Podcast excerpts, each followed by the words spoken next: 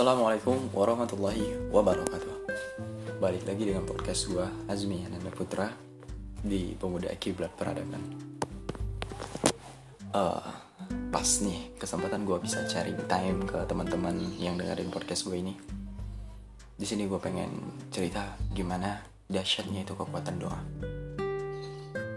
Ya, sebenarnya sih bukan di gue aja yang pernah ngerasain. Mungkin banyak teman-teman yang bisa ngerasain gimana dahsyatnya keajaiban doa. Apalagi doa dari orang tua kita.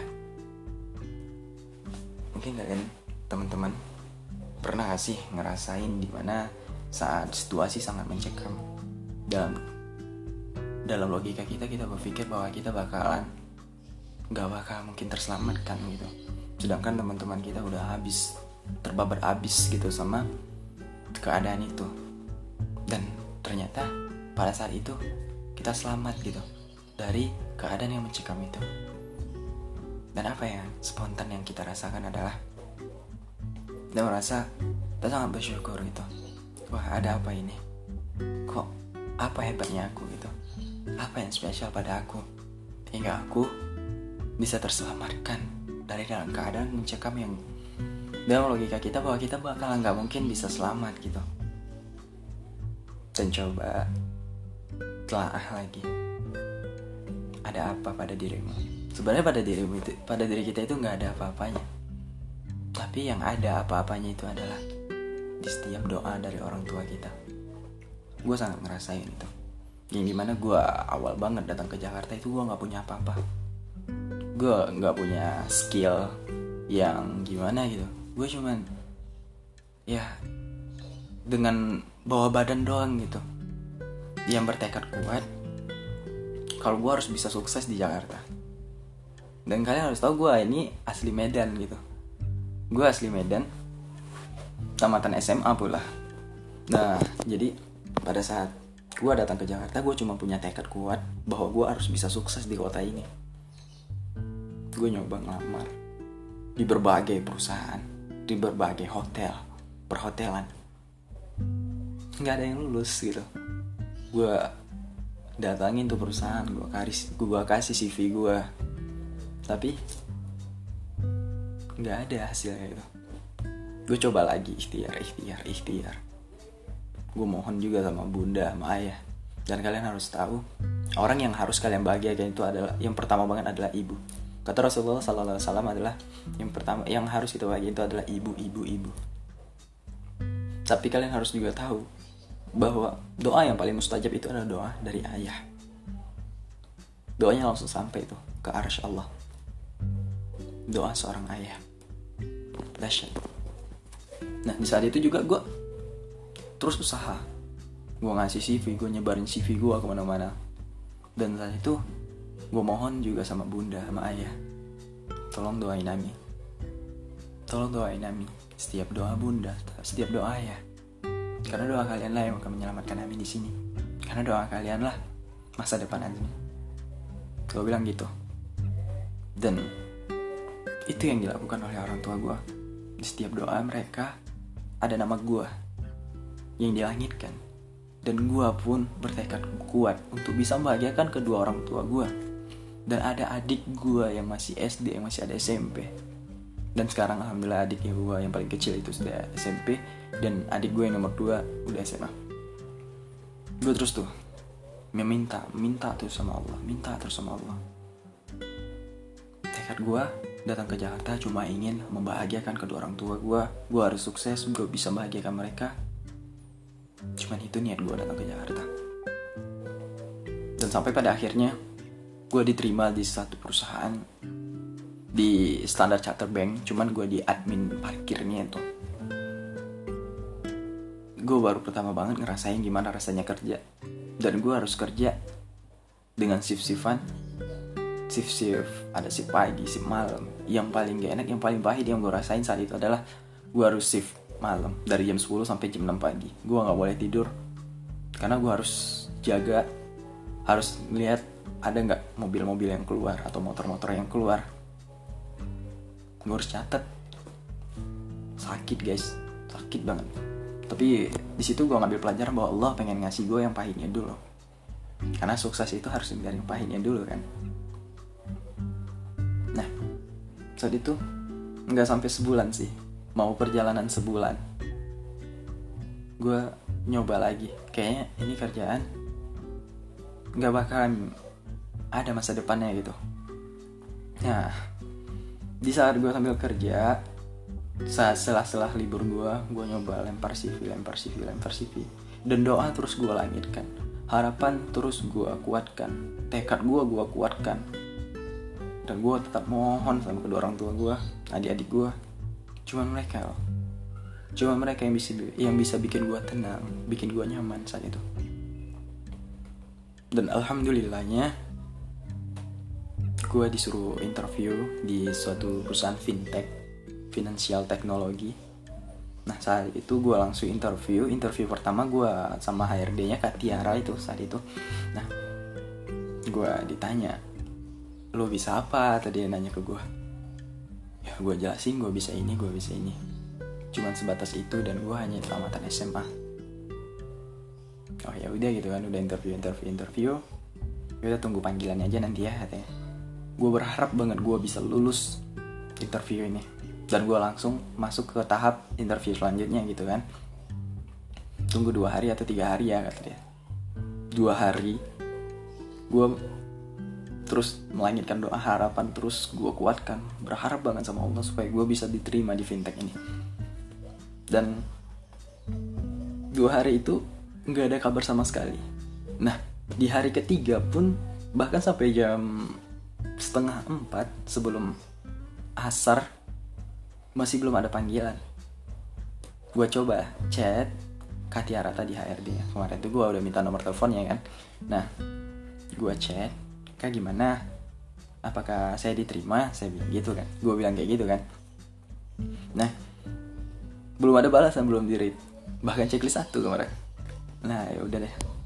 Eh ini ceritanya 2018 kemarin ya nah jadi saat itu ya udah gue bawa sholat. Sholat asar. Sholat siap sholat.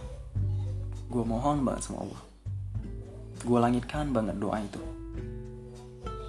Bahkan gue berharap banget kalau gue bisa lulus gue bisa lulus gue bisa lulus gue bisa lulus. Sedih gue ngeliat. Kalau gue di Jakarta gue nggak bisa berhasil. Uang orang tua gue udah banyak habis untuk berangkatkan gue ke Jakarta dan apa? Keajaiban doa itu dahsyatnya doa itu terjawabkan ketika gue siap sholat asar siap gue melipat sajadah gue gue buka handphone terus dia bilang terus ada balasan dari WA notif WA gue baca ternyata dari Katiara tadi dan Katiara tadi bilang Hai Azmi besok udah mulai bisa interview tahap kedua ya. Di situ gue ngerasa bahagia banget bahagia banget. Dan terus tuh gue tetap berharap gue langitin terus tuh doa doa doa doa gue langitin. Gue langsung nelfon bunda gue gue nelfon ayah gue gue bilang ya bun tolong doain doain ami doain ami doain ami. Please mohon banget ami. Dan mereka tetap nyemangatin gue semangat semangat semangat. Dan pada akhirnya kebesokan harinya gue berangkat tuh interview, untuk interview kedua. Dan itu gue harus berhadapan dengan manajernya langsung. Saat itu dipegang oleh BP Ricky Ricky Yusuf. Dia nanya gue lo asal mana? Dia bilang gue bilang gue asal Medan. Udah berapa lama di udah udah berapa lama di Jakarta teh? Gue baru dua minggu eh nggak dua minggu sih hampir sebulan lah. Hampir sebulan gue udah di Jakarta. Oh kata dia. Uh, CV lu udah gue baca katanya kemampuan lu udah gue baca. Gue yakin kalau gue nerima lu lu bakal bisa menghargai apa kepercayaan gue dia bilang gitu ke gue saat itu gue bilang iya pak. Saya akan berusaha semaksimal mungkin. Saya akan berikan yang terbaik. Karena niat gue cuma untuk bekerja gue pengen sukses di Jakarta sih gue bilang. Bagus kalau niat lu kayak gitu kata dia bilang gitu sama gue gue punya saran gue punya quote sedikit buat lu kata. Lu anak rantau lu harus tahan banting lo harus bisa apa aja. Dan satu lagi lu jangan pernah mempermalukan diri lo. Jangan pernah mempermalukan diri lu sendiri. Lu harus ingat itu.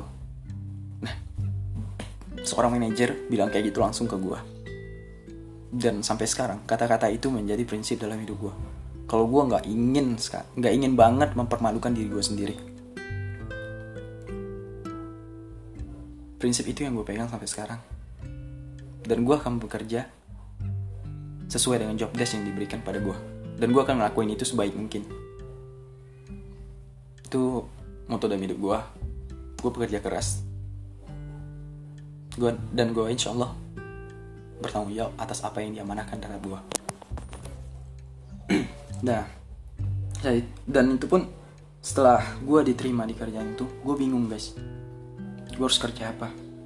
Gue harus kerjanya gimana? Dan Pak Riki langsung bilang sama gue lu di sini ntar lu tandem di sini lu pelajari lah dulu dalam satu minggu ini. Nah jadi gue training tuh dalam satu minggu itu gue amati gimana kerjanya gimana pola kerjanya. Supaya saat itu gue bingung. Gue nggak ngerti ini kerjanya apa gue bisa apa gue bisa apa gue bisa. Satu hari gue kerja gue mumet gue takut kalau gue nggak bisa ngelakuin sebaik mungkin gitu. Karena gue udah ngomong gue bakal ngelakuin sebaik mungkin. Tapi gue bingung gitu. Gue nggak ngerti sama sekali flow kerjanya gitu. Begitu gue pulang gue langsung telepon bunda gue gue bilang bun di Ami udah diterima kerja. Alhamdulillah alhamdulillah gitu. Udah seneng banget bunda. Man Ami bingung gitu. Gimana sih kerja kerjanya Ami nggak ngerti gitu mereka udah cepet banget kerjanya. Dan Ami belum nggak ngerti sama sekali gitu. Ami takut kalau Ami nggak bisa ngelakuin semaksimal mungkin. Terus bunda bilang apa? Pelajari pelan-pelan nikmatin syukurin.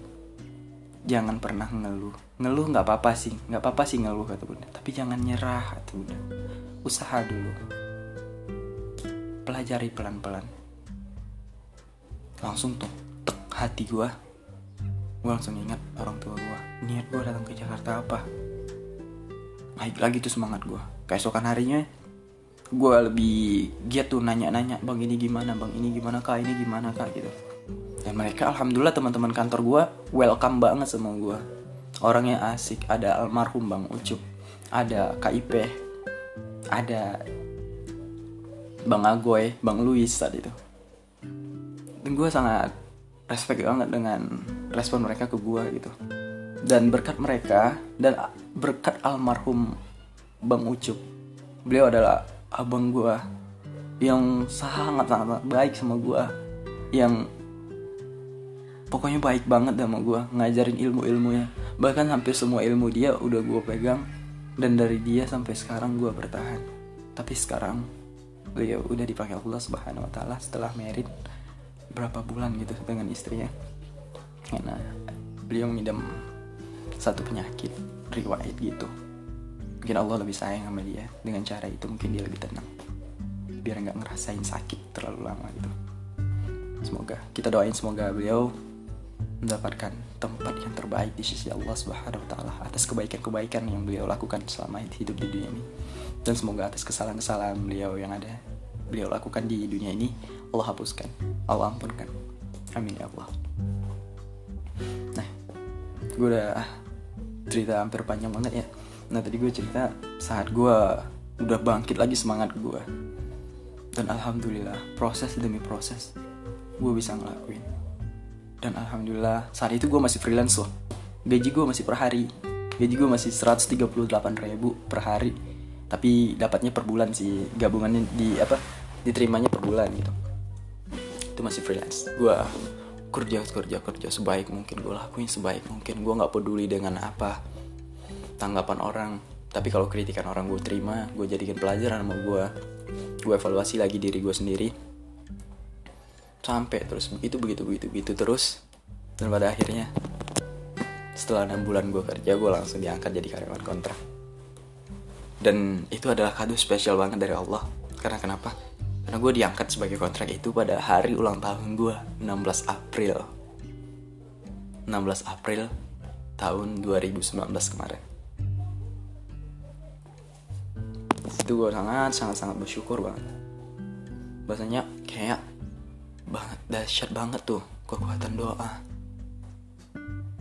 Mungkin gue nggak ada apa-apanya. Di diri gue juga nggak ada apa-apanya. Tapi di doa orang tua di doa kita itu yang ada apa-apanya. Jadi buat saran gue buat temen-temen yang dengerin podcast gue ini jangan malu untuk meminta sama Allah. Minta terus rengek terus. Terus terus terus pinta pinta pinta terus. Sampai Allah ngerit pesan kita gitulah kalau perumpamaan analoginya kita spam terus Allah spam spam spam spam. Sampai Allah ngerit gitu langsung dibalas gitu dan kalian juga jangan langsung putus asa ketika doa kalian belum Allah read belum Allah balas gitu. Allah itu paling tahu kapan kita membutuhkan. Allah akan ngasih kita apa yang kita butuhkan bukan yang kita inginkan. Jadi harus sabar. Nah dari sabar itu juga ada pahalanya gitu. Dan Allah juga kadang nguji nguji kita. Allah bilang lu mau ini tapi lu nggak mau usaha. Gimana? Analoginya adalah ketika lu dihadapi dengan sebuah roti selai di meja makan. Lu nggak bakalan tahu rasa roti itu rasa apa kalau lu nggak usaha untuk mengambilnya dan memasukkannya ke mulut lu. Gitulah analoginya. Sama halnya seperti kita. Lu mau jadi orang sukses tapi lu nggak mau usaha keras nggak mau kerja keras dan lu nggak mau meminta sama yang maha kaya yang maha kuasa yang nggak ada yang nggak mungkin baginya lu nggak bakalan jadi apa-apa boy. Kalau lu nggak mau usaha gitu. Itu yang menjadi pengingat dalam hidup gue bahwasanya Allah itu maha kaya gitu. Allah itu maha kuasa gitu. Kita sebagai hambanya loh hamba hamba Allah. Dan dia memanggil kita adalah hambaku. Wahai hamba hambaku itu panggilan yang paling lembut banget. Itu panggilan yang sangat romantis banget. Masa ya sih lu nggak pengen jadi ini nggak pengen jadi ini kadang lu buang deh pikiran gue nggak bakal mungkin jadi kayak gitu gue aja orangnya kayak gini gitu buang pikiran kayak gitu hey lu punya Allah Hei, lihat Allah Maha Kaya, Allah Maha Kuasa. Ketika Dia bilang kun, maka jadilah. Tapi di balik itu kun faya kun. Faya itu adalah proses.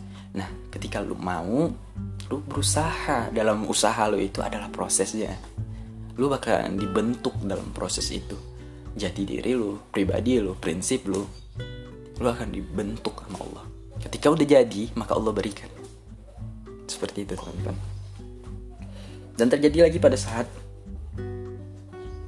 di masalah era COVID-19 ini saat itu perusahaan gue sangat bagus-bagus banget lagi naik daun banget jadi saat itu perusahaan udah mau nih kita pindah gedung nih yang lebih gede lagi supaya apa? Supaya kita bisa lebih berkembang lagi gitu.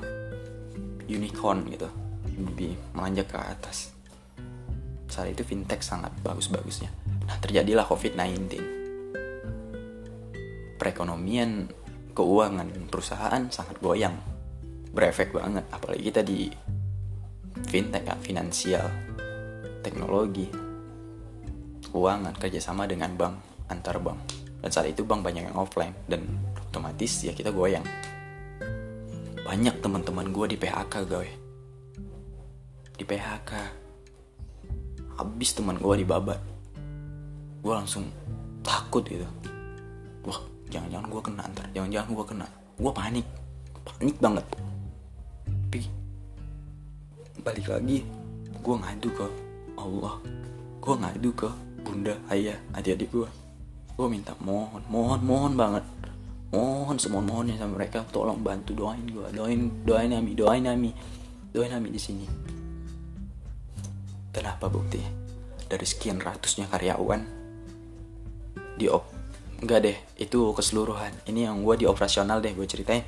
Dari puluhan karyawan tinggal gue berdua di operasional sama teman gue